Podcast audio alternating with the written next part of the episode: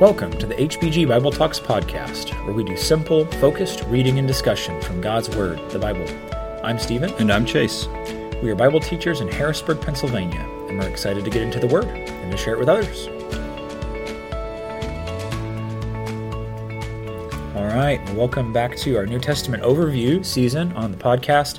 We're going to be getting into probably the longest of Paul's letters, and maybe the most famous in some ways, the letter to the church, or churches, as we'll talk about, in Rome, the book of Romans, which is such an important letter in the New Testament, and one that is very frequently misunderstood as well. Important to read the whole thing from front to back. Yeah, and a lot of it centers around a discussion we had when we studied the book of Galatians a few weeks ago, in the Jewish and Gentile relationships that were going on in these different churches. Two groups of people who, before Christ, would have hated each other, would have had nothing to do with each other, and that is still the case in the culture, but now that they're in Christ, they're going to have to learn to put those differences aside and work together, both for Jesus, but also there are some things they need to work on for their personal lives as well and their personal growth. So this is a really cool letter where Paul outlines what the gospel is so that it will unite these two groups of people. Yes. And one of the interesting things about the church in Rome, there are a few letters from Paul like this, is that he, from what we can tell, did not start the church in Rome. But it may have been started by people who went to Jerusalem from Rome on the day of Pentecost. Yeah. In Acts chapter 2, we have that long list in Acts 2 of all the places where the Jews came from. 16 different nations are listed there, and one of those is Rome. And it's interesting how it says it. It actually says that there were visitors from Rome, which is cool. Yeah. So that's a possibility that the text doesn't tell us how the church started. We do know that Paul has not been to Rome when he writes the letter. He says, I've wanted to come to you, but I haven't yet. I'm excited to get to you and then to go on to Spain. But the church started sometime before Paul writes this letter. It had been there a while. And one interesting background point that goes back to your Jew-Gentile question is in Acts 18, when Paul comes to Corinth on the second journey, he meets Aquila and Priscilla, and it records for us in Acts 18, 1 and 2, that they had come to Corinth because they were Jews, and they had been kicked out of Rome by this decree from Claudius. And so if the church had already existed when they got kicked out, it's kind of interesting to think about the history of the church, that it would have been Jews and Gentiles probably working together, and then Claudius says, okay, Jews, all the Jews in the city, you're out. And so, including Aquila and Priscilla, they have to leave. And so that would have left just a Gentile church for, I'm not sure exactly how long, how many years that might have been. But by the time Paul is writing the letter, there are obviously Jews and Gentiles together in the church. So the Jews have come back to Rome. And you think about the dynamic that that would have created and how that might have heightened some of the tensions. Like the Gentiles kind of got settled into doing their things maybe in their cultural way. And now the Jews have come back, and they're having a hard time. There's a lot of friction. And some of these Jews are keeping to some of the tenets of the law, some of them good, some of them bad. And now you can imagine them wanting to put that on the Gentile brethren and how that would cause some friction within the congregation. One of the other things that's kind of cool, whenever you see the end of the book of Romans, normally we start our letters off by saying hi to everybody that we're writing to. Paul normally waits to the very, very end to give special shout-outs to different people that are in that area. And in Romans 16, it is the longest greeting section that we have. And the reason why I bring that up at the beginning of the podcast is because Stephen had just said Paul had never visited Rome, which is absolutely true. So how is it that Paul knows all of these people, but he's never visited Rome before? Well, as you read through the book of Acts, and you see people like Priscilla and Aquila traveling, that would have been true of a lot of different people, a lot of different Christians, especially in a city like Rome, kind of like our New York City or Los Angeles or Sacramento or some of those areas that just have a lot of through traffic and people moving in and out. The same would have been true back then with the Christians. And so odds are that these are people Paul had met at the other works he had been a part of who had ended up in Rome. And so Paul knows a great amount of people there as he writes these things. And it's really cool to see when he gives all those shout-outs in Romans 16 that it looks like there are actually multiple smaller congregations in the city there. It's not just one church in Rome. Now, when he addresses them in chapter 1, he will say, to those in Rome who are loved by God and called to be saints. So it's to Christians, obviously.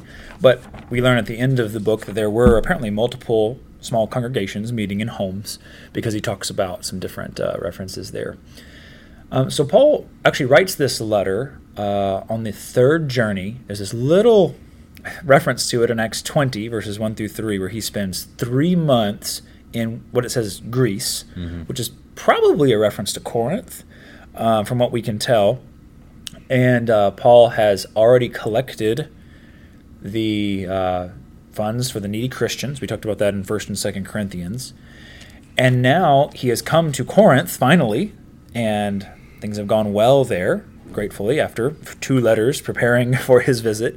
And while he's there for 3 months, he apparently writes the letter to the Christians in Rome. Mm-hmm. And one of the things that we're going to learn as we go through this letter is that Paul apparently is wanting to prepare the brethren in Rome, get them unified and on the same page about the gospel, so that Paul can use Rome as a new launching point to go further west, hopefully to Spain, and use Rome kind of like he did Antioch, where he would go out from Antioch on these different journeys. Well, he's got big plans. What's interesting about all that is Paul is going to make it to Rome, but not in the way that he planned. If you go back to the season 2 where we went through Acts and talked about the way he ended up in Rome was as a prisoner. That's exactly right. And so it is interesting that he will get to visit some of the brethren, but they have to come to him as he's apparently under house arrest when he does finally get to Rome. So one of the ways Paul is going to unite the Jews and the Gentiles is in pointing out that they are not justified by works, but they are justified by faith equally in Jesus Christ, both Jew and Gentile. And that is a major theme to see in the book of Romans. Now, it needs to be noted that it is a long argument, and Paul will take different pit stops along the way that are all relevant to try and help both the Jew and Gentile understand the points that he's making. And so that makes it really vital to take the entire thing in its context, to read it in its entirety, and understand it. Stephen, is it fair to say that there's a lot of people who find themselves in theological trouble when they are only zeroing in on one place in Romans rather than seeing the entire thing? In fact, most theological debates, you see people throwing passages back and forth at each other out of the same book, Romans, and saying, but he said here, but he said here. Paul is not at all contradicting himself, but he is painting an overall picture that needs to be seen together. And so when you run over to chapter 9 to make a point, you better remember what Paul said in chapters 1 through 8. It'll make it a whole lot easier to understand. Yes, it's one of the most context-dependent letters in the New Testament. It's not like reading the book of Proverbs in the Old Testament, where even if you don't know the whole book, you can take some of those Proverbs and be like, oh yeah, like that's a really helpful principle. Yeah, that's a good, good analogy. Romans is not Proverbs. You can't just take a verse out of Romans and run with it. You've got to look at the whole thing, because Paul does, one of the things he does in Romans is anticipate counter arguments to what's coming up. And so he kind of, the book ends up being kind of self-correcting in some things. And so that's really helpful to try to see the whole forest before you zero in on the trees and run with points from individual verses. One of the other themes you'll see through this book is the theme of transformation. And in a second, when we overview chapters 12 through 16 and talk about that application section, that'll make more sense. But Paul is going to be making the point that because the gospel unites us all together, it is fundamentally going to change us first, but also the way that we see our brethren and the way that we see other people. And so the gospel should transform us into something far better than we were before. Yeah, it's a beautiful, beautiful section there at the beginning of chapter 12. So on that, the book of Romans has 2 big sections, as many of Paul's letters do. Chapters 1 through 11 of Romans are kind of the concepts, the principles, and of course there's lots of good application in there. But he's talking through his long argument meant to unite the Jews and the Gentiles and say you all have the same problem, sin, and you all need the same solution. And you all get there through trusting in Jesus. So we'll talk about that a little more in detail in just a minute. But then chapters 12 through 16 is this pivot point in the book where Paul shifts and now says, okay, because you now understand these concepts, here's how you live it out. And so in chapter 12 all the way through like 15, 13, he has like several different sections that you can break down and see like, okay, here's how you act about the gifts that you have. Here's just some various exhortations. Here's how you respond with respect to the government. All of this is part of being a living sacrifice and being transformed, not conformed to the world. And then at the very end, he will talk about his plans to visit them and his mission as an apostle to the Gentiles. And we'll get to that when we get to it. So looking at Romans chapter 1, Paul, he starts his gospel off in the very traditional Pauline way. Paul, a bondservant of Christ Jesus, called as an apostle, set apart for the gospel of God, which he promised beforehand through his prophets in the Holy Scriptures, concerning his Son, who was born of a descendant of David according to the flesh, who was declared the Son of God with power by the resurrection from the dead, according to the Spirit of holiness, Jesus Christ our Lord. So Paul, he really opens up the book of Romans, kind of already getting to what he wants to talk to them about. And that is that, he is sent by Jesus, has been set apart for the gospel of God, but this is the thing that was promised beforehand through his prophets and the Holy Scriptures, that Jesus, the Son of David, is the Son of God by power of the resurrection. All of that is really a boiled-down version of what he's going to get into in the rest of chapters 1 through 11. Yeah, oftentimes Paul will kind of lay out, okay, here's what I'm going to talk about, and then he talks about it. Yeah. And then sometimes he'll recap at the end. He does that a little bit in Romans as well, at the very last paragraph of the book. But Romans has one of the longest introduction paragraphs. He hits the ground running, man. Yeah. He was like, I'm excited to talk with y'all about the gospel and what this really means. And sometimes we... look at the kind of what we call the theme verse of Romans, or the thesis. In Romans 1, verses 16 and 17, he lays down really what's going to be the foundation for the rest of his argument. Romans 1:16, he says, "For I am not ashamed of the gospel, for it is the power of God for salvation to everyone who believes, to the Jew first and also to the Greek. For in it the righteousness of God is revealed from faith for faith. As it is written, the righteous shall live by faith." And so from the outset, he zeroes in on the importance of faith. And there's probably no other book in the New Testament that delves as deeply into what it means to have faith in Jesus as the book of Romans does. What that does mean, what that doesn't mean, the pitfalls on misunderstanding grace and faith and works. And it's a delicate balance as he works through. There's a lot of ways that grace can be abused and faith can be misunderstood. Yes. And so he has to be very clear as he emphasizes different parts of how we're saved, that we don't go to other extremes. That's one thing that's hard to avoid in Romans, is to hold the different concepts that the book presents in balance with each other and not run to one extreme or the other. So one of the things Paul needs to do, he needs to get to the good news. He needs to talk about what grace is, how we access that grace from God. But in order for us to understand God's grace, we got to first ask the question, well, why do we need God's grace in the first place? And so that's why Paul really begins in chapter 1:18 with the bad news. And he breaks it up first talking to the Gentiles, pointing out that they've been stinky from the beginning and that they really have messed it up. And that since the creation of the world, God's invisible attributes, his eternal power and divine nature, have been clearly seen, being understood through what has been made, so that they are without excuse. Paul is saying the Gentiles have no reason to say that they couldn't have believed in God, because God left things behind. He has his creation. His nature has been all over the place, the entire lives of the Gentiles. There was enough for them to have believed in God, And yet they became fools in verse 22 and exchanged the glory of the incorruptible God for an image in the form of corruptible man and of birds and four-footed animals and crawling creatures. It's idolatry. Exactly. They served the creature rather than the Creator. And so God gave them up to their degrading passions, verse 26 says. And so Paul points out from the beginning that the Gentiles are without excuse. They cannot just rest in saying, well, we never knew God the way the Jews did. He never gave us the Torah. Well, you might not have had the Torah, but you had other ways to believe in God and know His will. Mm-hmm. And so the Gentiles are without excuse. They have sinned just as much as everyone else. Right. And so there's kind of two things that Paul's doing in this opening section, chapter 1 through chapter 3, verse 20. One is showing that the Gentiles aren't off the hook because they didn't have God's law. They had a conscience, and they had creation. They knew enough to know that there's something more powerful than them and that they need to do right to whatever degree they understand it. And they didn't do that. They all failed to do that. We all have failed to do that.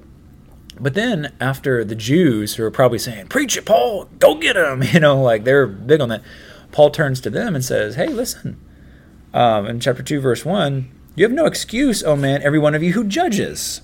For in passing judgment on another, you condemn yourself. So he talks about how impartial God is. Whether you're a Jew or Gentile, if you're doing these things, you're not off the hook. But then he turns specifically to the Jews in chapter 2, verse 17, and says, but if you call yourself a Jew and rely on the law and boast in God and know His will and approve what is excellent, because you're instructed from the law, and then goes on to talk about how they viewed themselves. But basically his point is, in verse 21, you then who teach others, do you not teach yourself? Will you preach against stealing? Do you steal? And he goes down a list basically saying, you've done the same kinds of things that the Gentiles have done. You are every bit as much in need of a Savior as they are. Yes. Which would have hurt for them to hear with their approach to the way that they were thinking about it, but they need to hear it. We all need to hear it.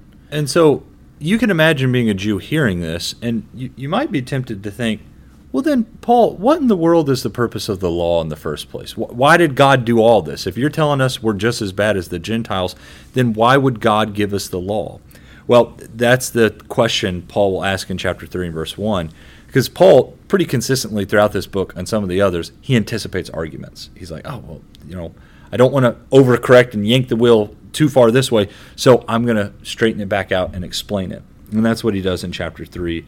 Really verses 1 through 20, explains what the benefit of an advantage of Judaism was.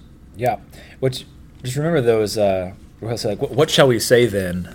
And then he'll give a potential argument, and he'll say, by no means, and then he'll, pull it back around. But he finally gets to the good news in chapter 3, verse 21 and following. And the paragraph in Romans 3, verses 21 through 26 is one of the most important in the whole book. Obviously, you got to read all in context, but you can just spend a long time meditating on the dense truth that Paul is pulling out in chapter 3, verses 21 through 26. And I'll just read this, just as we think about the core of the good news. It says in Romans 3:21, but now the righteousness of God has been manifested, apart from the law, although the law and prophets bear witness to it, the righteousness of God through faith in Christ Jesus for all who believe. For there's no distinction, for all have sinned and fall short of the glory of God, and are justified by His grace as a gift through the redemption that is in Christ Jesus, whom God put forward as a propitiation by His blood to be received by faith. This was to show God's righteousness, because in His divine forbearance He had passed over former sins. It was to show His righteousness at the present time, so that He might be just and the justifier of the one who has faith in Jesus. And we don't have time today to delve into all the things to talk about here, but this really shows us the kind of thing that Paul is seeking to get the Christians in Rome to understand, and really everyone that he's teaching. Here's how you can be made right with God. This is God's eternal plan that he's been working from the beginning, and it's all coming together in Jesus.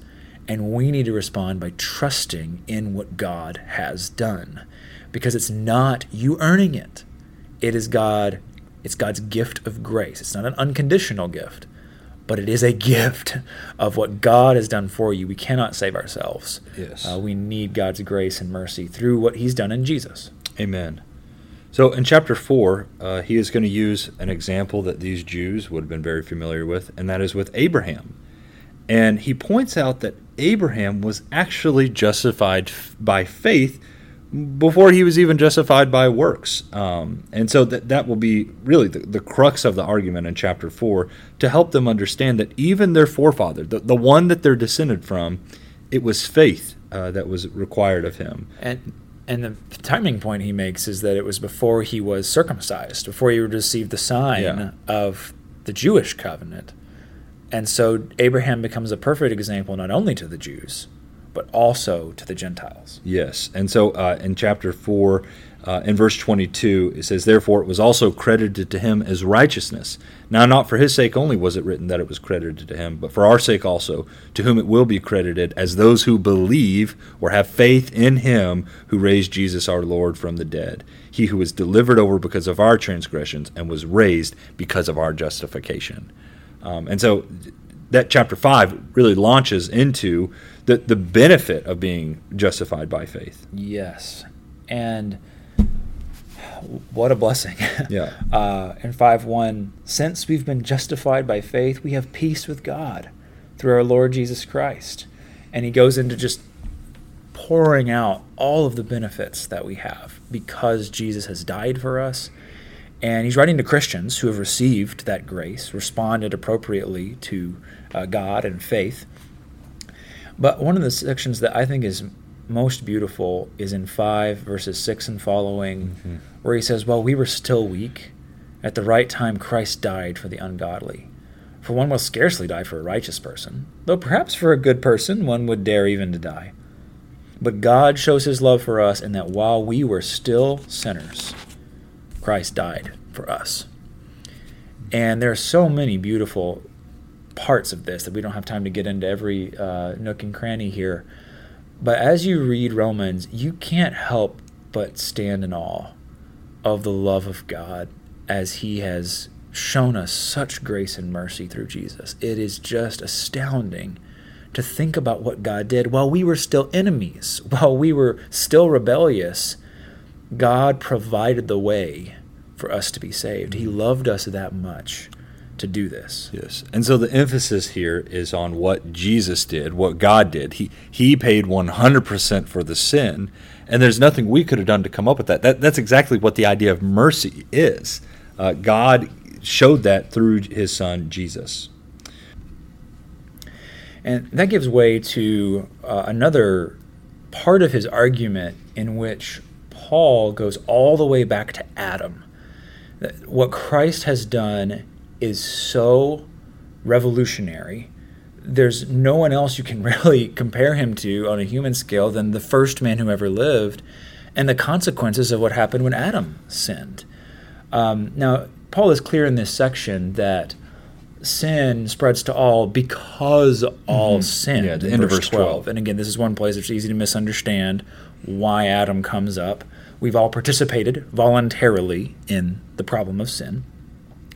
But he goes through and he describes Adam and Christ both in parallel and in contrast, that the scope of the effect of what they have done is universal, that in Adam all die, in Christ all are made alive. And both of those things are conditional. We participate in Adam's sin conditionally, and we participate in the life of Christ conditionally.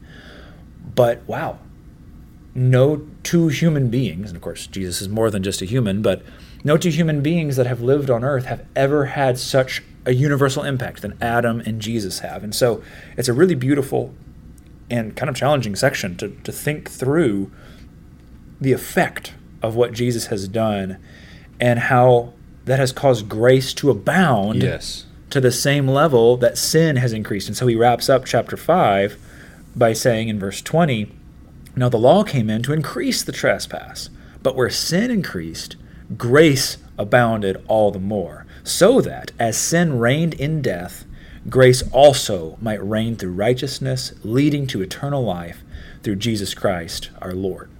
Yes, and so that kind of ends this really beautiful section on what the gospel is and what it does for us. And so Paul is going to do that thing we talked about earlier where he anticipates arguments or maybe some false thinking based off of what he just said. But Paul is constantly steering the wheel as straight as he can, and when he gets it a little right, he gets it back over by giving the necessary applications. And so in chapter 6, just read his argument here in verse 1. What shall we say then? Are we to continue in sin so that grace may increase? May it never be. How shall we who died to sin still live in it? Or do you not know that all of us who have been baptized into Christ Jesus have been baptized into his death? Okay, and so Paul, he comes in and he says, okay, I've just gotten done talking about grace, but that doesn't mean we just keep on sinning so that that grace can just keep going. That's not how that works at all. That's ridiculous.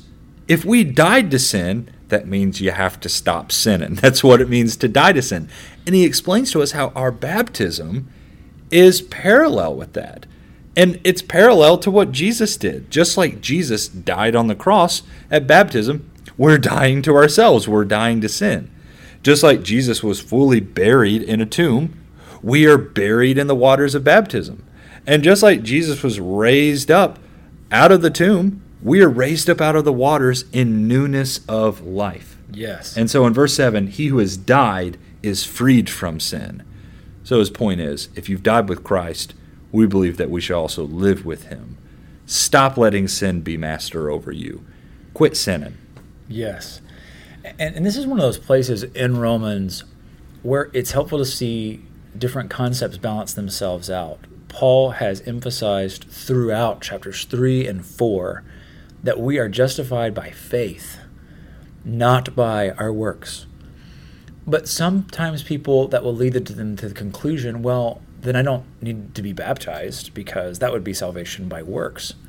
But if you keep reading in Romans and you get to chapter 6, you can see Paul talking to Christians who have been baptized, but he identifies baptism as the moment that they died to sin and then were made alive. That baptism is a symbolic act, but it's also the moment of forgiveness. And the book of Acts and 1 Peter and other places confirm this. And so as you read through Romans, don't stop reading.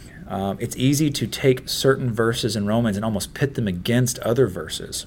And when we say that baptism is the moment of salvation, that's not saying, oh, well, if you're baptized, then you earn your salvation. That's not it either. No, go back and read chapter 3 and 4. You don't earn anything by responding in faith. That is God's gift of grace.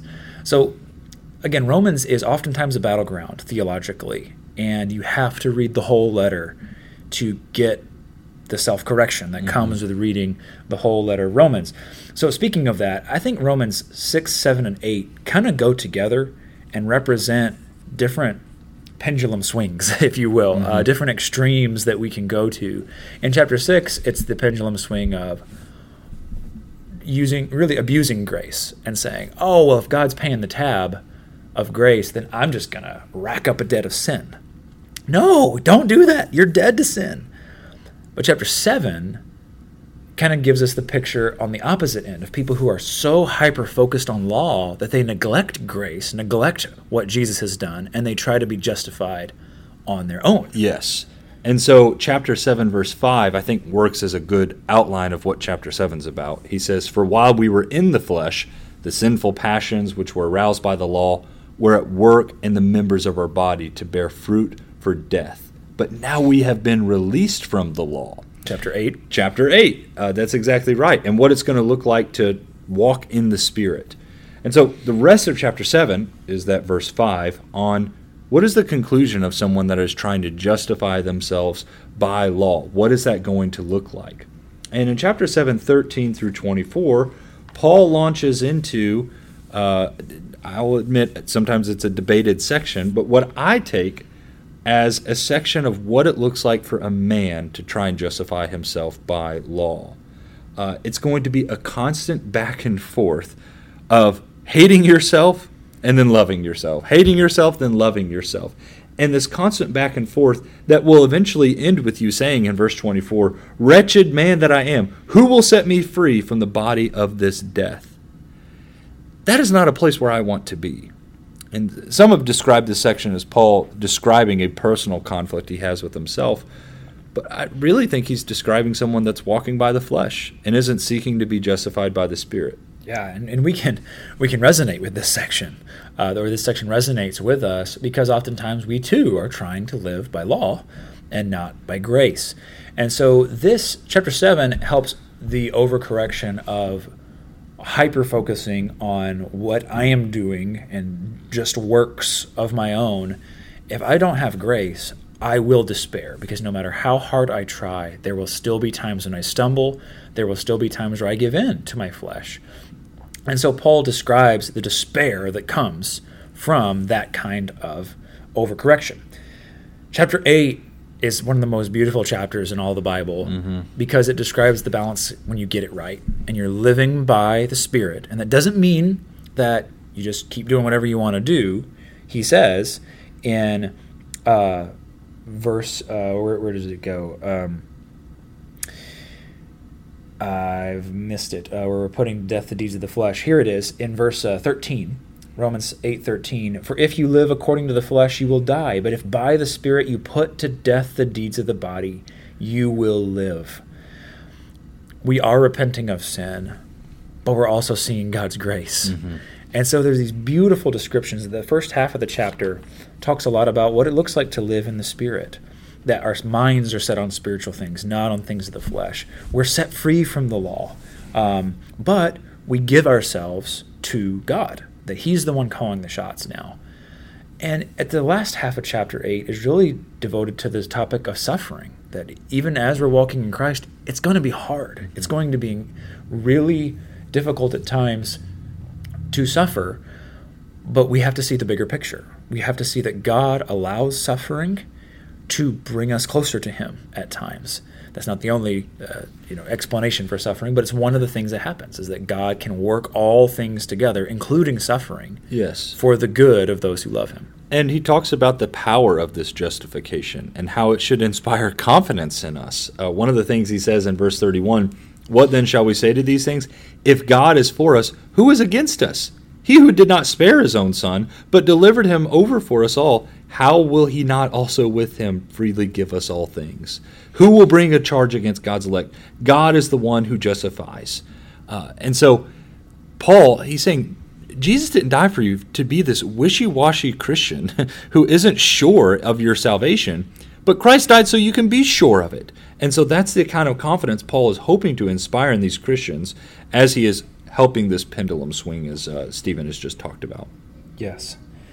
So Romans 8 ends with this crescendo of, like, God's always going to be with us.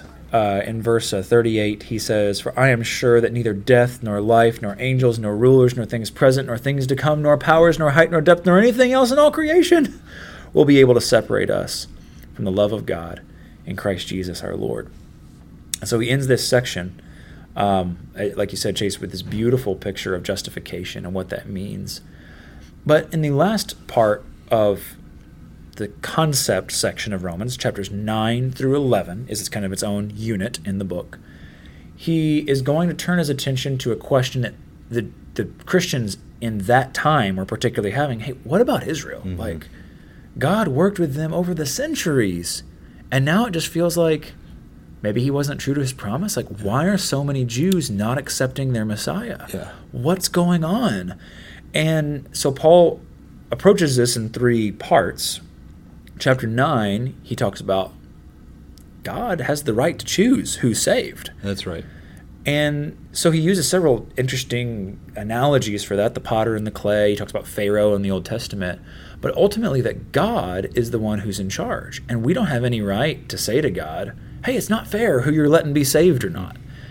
No, God's the one who gets to choose. He's the one in the driver's seat of this whole story from the beginning. Yes, and one of the things he'll reference is from Moses, I believe in the book of Exodus, in chapter 9:15, "I will have mercy on whom I have mercy, and I will have compassion on whom I have compassion. So then it does not depend on the man who wills or the man who runs, but on God who has mercy." And so God is the one that gets to choose here. He is the one that gives the path of salvation and chooses what those things will look like. Mm-hmm. This is also a chapter where you see Paul wear his heart on his sleeves. He doesn't forget his roots. Paul's a Jew. By birth, by nature, that's what he was, from the tribe of Benjamin. And he says in verse 3 of chapter 9, "For I could wish that I myself were accursed, separated from Christ, for the sake of my brethren, my kinsmen according to the flesh." Paul wants his Jewish brethren to be saved, but he still recognizes that it was right and just for God to choose the way in which people receive Christ. And if they're not going to submit to that, that is on them, that they need to come to Christ as the Messiah and accept him. Yeah. And so at the end of chapter 9 and spilling into chapter 10, he points out that the failure of many Jews to receive Jesus as their Messiah is not God's fault. It's their fault. Mm-hmm. And he uses a lot of Old Testament references throughout this whole section, I think in particular because it was the Jews who were struggling with this. Like, what happened to the rest of our nation? And he's like, hey, listen, this has all been said from the beginning. He uses their own scriptures to show them God's plan in Christ. But he points out, listen, this is on the Jews. They had every opportunity to believe, and they still have an opportunity to believe, he'll say in chapter 11. But it's not God's fault. He sent preachers. They knew what they needed to do, but Jesus wasn't what they were expecting, and so they rejected him. Mm-hmm. And that's on them for rejecting what God said he would do. And so the last part in chapter 11 is where he basically says, listen, but the door's not closed. This is not over for all the Jews. They still have the opportunity. And he uses a really cool analogy of an olive tree, mm-hmm. and that it has natural branches, which are kind of the Jews, and then there are branches that can be grafted in, which is like the idea of like you tie the branch back onto the tree and it grows into a trunk of a tree that it wasn't originally on.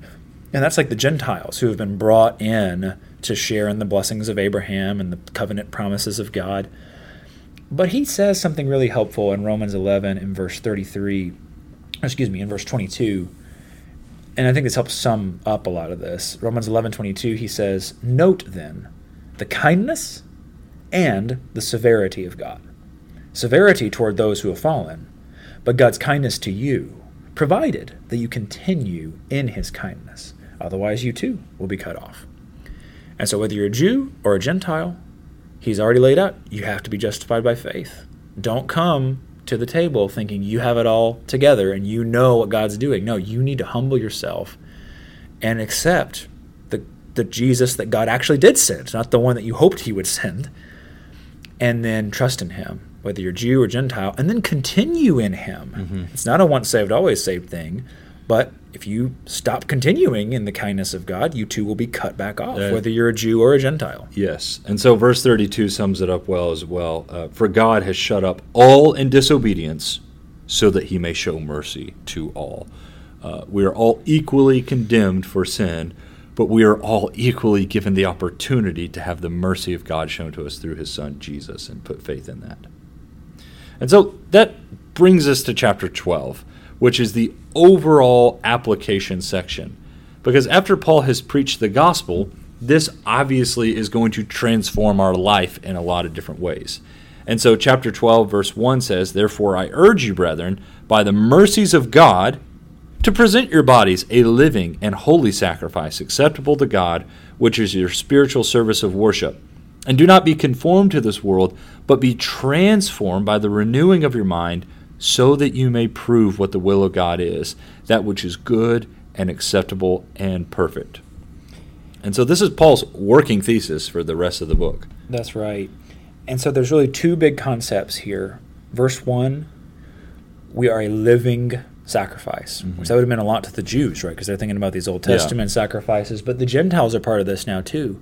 But not a dead sacrifice. A living sacrifice. Every day we are living for the Lord now, not for ourselves. And the second is this transformation, not being conformed. Don't be like the world. And that would have been particularly helpful for the Gentiles. Mm-hmm. Don't be like the other Gentiles. Don't do the things they do. You have to be changed by the renewing of your mind. And so there's going to be at least 6 sections here. There's different ways to break this up. But the first one is in chapter 12, verses 3 through 8, where he talks about, hey, listen, in one body, there's a lot of different gifts. And these aren't just miraculous gifts that he talks about in this section. Mm-hmm. But he says, you've got to have your head on straight about these gifts. They're not about you. You need to have humility about the gifts and use them to build up the body and not to focus on you. Because again, you can see that was a problem in Corinth. Apparently maybe that was an issue in Rome as well, that to be unified, you've got to be willing to use your talents to serve others and not just call attention to yourself. In verses 9 through 13, you see more of that transformation. Little things like abhor what is evil, cling to what is good. Before we were Christians, we were loving what is evil and clinging to that, and we were abhorring the good. Now you're transformed. That is all flipped on its head. And so he kind of keeps that theme up through there. Yeah, and it's almost like a rapid-fire list of, like, here's what it looks like to be transformed. Yeah. Don't be slothful in zeal, be fervent in spirit, serve the Lord, rejoice in hope, be patient in tribulation, constant in prayer. Like, he's just like boom, boom, boom, boom. And each one of these you can slow down and, like, really meditate on each one. But it's a rapid-fire summary of, like, here's what a transformed life looks like. And so that's going to lead into how you treat each other, both Jews and Gentiles, learning how to work together for the Lord and learning how to forgive one another. In verse 17, never pay back evil for evil to anyone. Respect what is right in the sight of all men. If possible, so far as it depends on you, be at peace with all men. Verse 21, do not be overcome by evil, but overcome evil with good. This lifestyle of Christianity changes the way that you treat other people. Yes. And it kind of ties in with the next section, because a lot of what Paul talks about at the end of chapter 12 is vengeance. You know, returning evil for evil. I'm going to pay that person back. But then in chapter 13, he turns to the government, which is actually one of the ways that God uses to take vengeance on people if the government is acting appropriately. Now, of course, Paul was living in the time of the Roman Caesars, and you don't have to look very far to see just what a broken system of government that was, how terribly evil most of the Caesars were, probably all of them. But what he says is that as an institution, human governments are established by God, and you can't just disrespect them because the rulers are evil. Now, you still call out the sin where you see it, but there is a respect that is due to those in positions of power in this world. And so we need to submit to the governing authorities. And we have a hard time with that as Americans, don't we? Yes, we do. Our whole country is, like, based on disrespect to government initially. And so we struggle with this, a couple of millennia later. But the same principles are true now, that we need to be people who are not rebelling against the governments of men. And again, we can get off into the weeds on these kind of discussions, but these things would have been things that were hard for them to hear in the first century, and they're hard for us to hear on the other side of the world 2,000 years later. But to be transformed means that it transforms our relationship with other people and even our relationship as a citizen of a nation of men. So kind of taking the principles Paul laid out in chapter 12, you see them pop up again in chapter 14 as Paul turns his attention to talking about how you treat a brother who is willing to eat or not eat something. And again, that would depend on whether you're a Jew or you're a Gentile. And he points out that all of this faith in the Lord is going to work together in perfect harmony in the way you treat these situations. And so looking back in chapter 14, in verse 20, do not tear down the work of God for the sake of food. All things indeed are clean, but they are evil for the man who eats and gives offense. It is good not to eat meat or to drink wine or to do anything by which your brother stumbles. The faith which you have as your own conviction before God. Happy is he who does not condemn himself in what he approves. But he who doubts is condemned if he eats, because his eating is not from faith, and whatever is not from faith is sin. And so before they launch into just eating whatever they want, they need to be thinking about their brother's conscience and is it going to violate. Yeah. But this principle Paul is laying out, it goes a lot bigger than just what you eat, isn't it? Doesn't it, Stephen? Yes. And in some ways, Romans 14 represents one of the core problems that was happening in the churches of Rome. where the Jews and Gentiles are coming from different cultural backgrounds. They have different standards for even something as simple as what they eat for a meal. And the two big things that Paul says is if you are someone whose conscience is more strict, whose conscience constrains you on something, then don't judge someone who is not holding to something as strict as you are.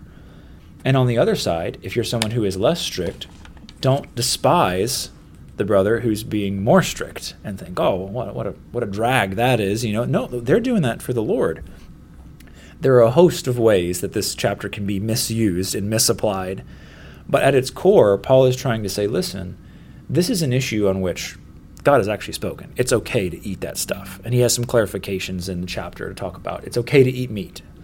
But if someone feels that it's not okay to eat meat, respect their conscience. Mm-hmm. Don't make them do something that they think is wrong, because that would actually be wrong for them. He talks about, toward the end of the chapter here, he says in verse 23, the last verse of Romans 14, but whoever has doubts is condemned if he eats, because the eating is not from faith. For whatever does not proceed from faith is sin. Mm-hmm. And this actually spills over into chapter 15, verse 13. And this is where he kind of broadens out and says, in the bigger context of the gospel, unity is more important than these specific, squabbles that they were having over food. He's like, you guys need to be united in the gospel. Now, it's important to talk about specifics. Again, there's ways that this can be misused. But he zooms out in chapter 15 and says, all this is so that you can with one voice glorify God together in one body. So welcome one another as God has welcomed you. Yeah, and they need to love each other. Verse 4 or 15, if because of food your brother is hurt, you are no longer walking according to love. Do not destroy with your food him whom Christ died. Yeah. That's the bottom line for these people. That's right. So we won't delve as deeply into the last section of Romans, but Paul talks about his plans, his mission to the Gentiles, that he wants to go where there haven't been churches start up yet. And he talks about all the brethren there that he knows. He sends greetings to so many different people, like we talked about earlier. Mentions wanting to go to Spain in chapter 15:24, like Stephen had said earlier. Mm-hmm. So Paul has great plans for the Lord's work, but it's all in the Lord's will. And so Paul... one of the last things he says in this letter, in chapter 16:20, the God of peace will soon crush Satan under your feet. Yeah, I really like that. The grace of our Lord Jesus be with you. And isn't that so true, that God is still using us as the church to crush Satan whenever we obey the gospel and let that transform our lives? That's right.